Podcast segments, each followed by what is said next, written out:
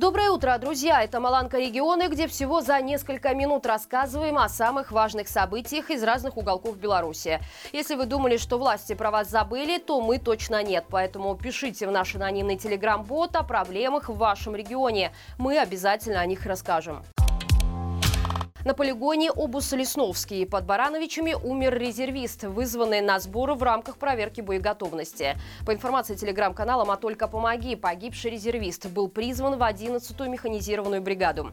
По неподтвержденной информации, мужчина прибыл на учение из Новогрудка. Ему было 39 лет. Причина смерти еще выясняется, но говорят, что резервисту просто стало плохо после ужина.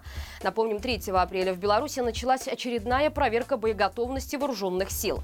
Для ее проведения проведения состав войск Западного оперативного командования было мобилизовано 6 тысяч человек. Причем сам процесс призыва был максимально приближен к военному времени. Мужчин и женщин-медиков забирали прямо с рабочих мест, вытягивали из постелей и хватали на улицах, после чего распределяли по военным частям и увозили.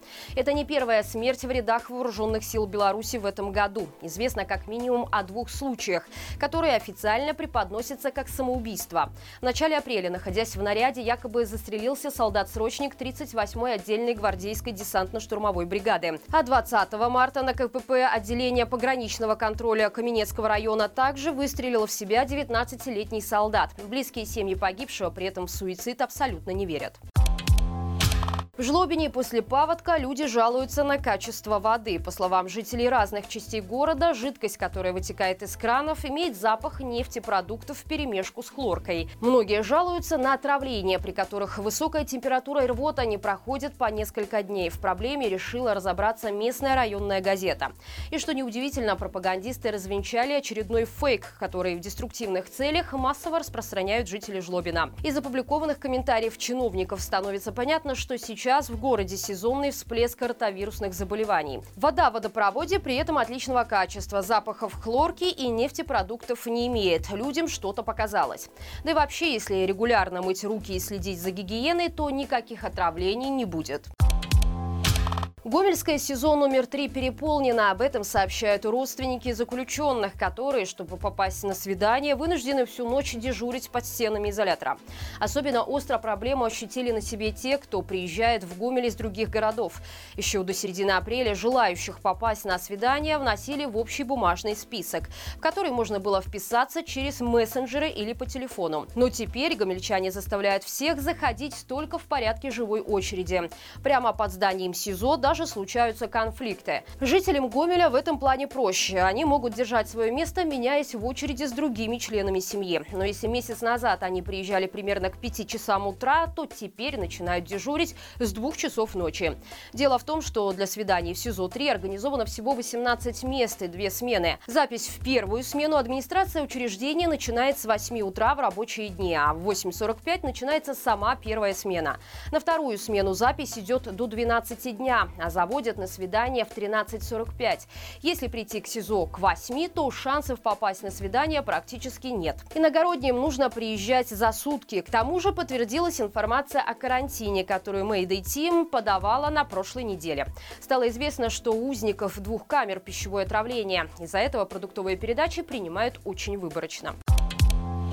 Управление внутренних дел Витебского облсполкома объявило конкурс на разработку персонажа-талисмана, который будет отражать милицию Витебщины. Принимать работы на конкурс будут до 1 июня. Финальные этапы и выбор победителя пройдут со 2 по 10 июня. Принять участие приглашают простых граждан, юридических лиц, а также авторские коллективы.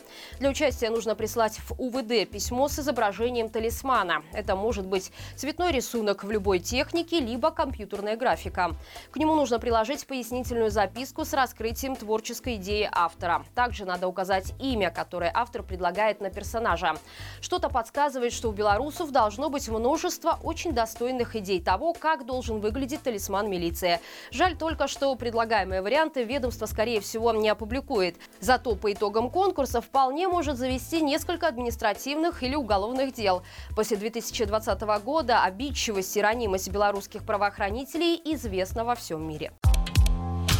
Чиновники просят срочно снять ролик с китайскими субтитрами про инвестиционный потенциал Витебской области. Разворот на восток, о котором рассказывают пропагандисты, приобретает все большие масштабы. И, судя по всему, Витебщина решила не откладывать окучивание Китая в долгий ящик и готова отдать за видеопрезентацию целых 10 тысяч долларов. В техническом задании к ролику указано, что область должна в нем выглядеть как живая экосистема, в которой взаимосвязано буквально все. Ресурсы, агропромышленный комплекс и даже туризм.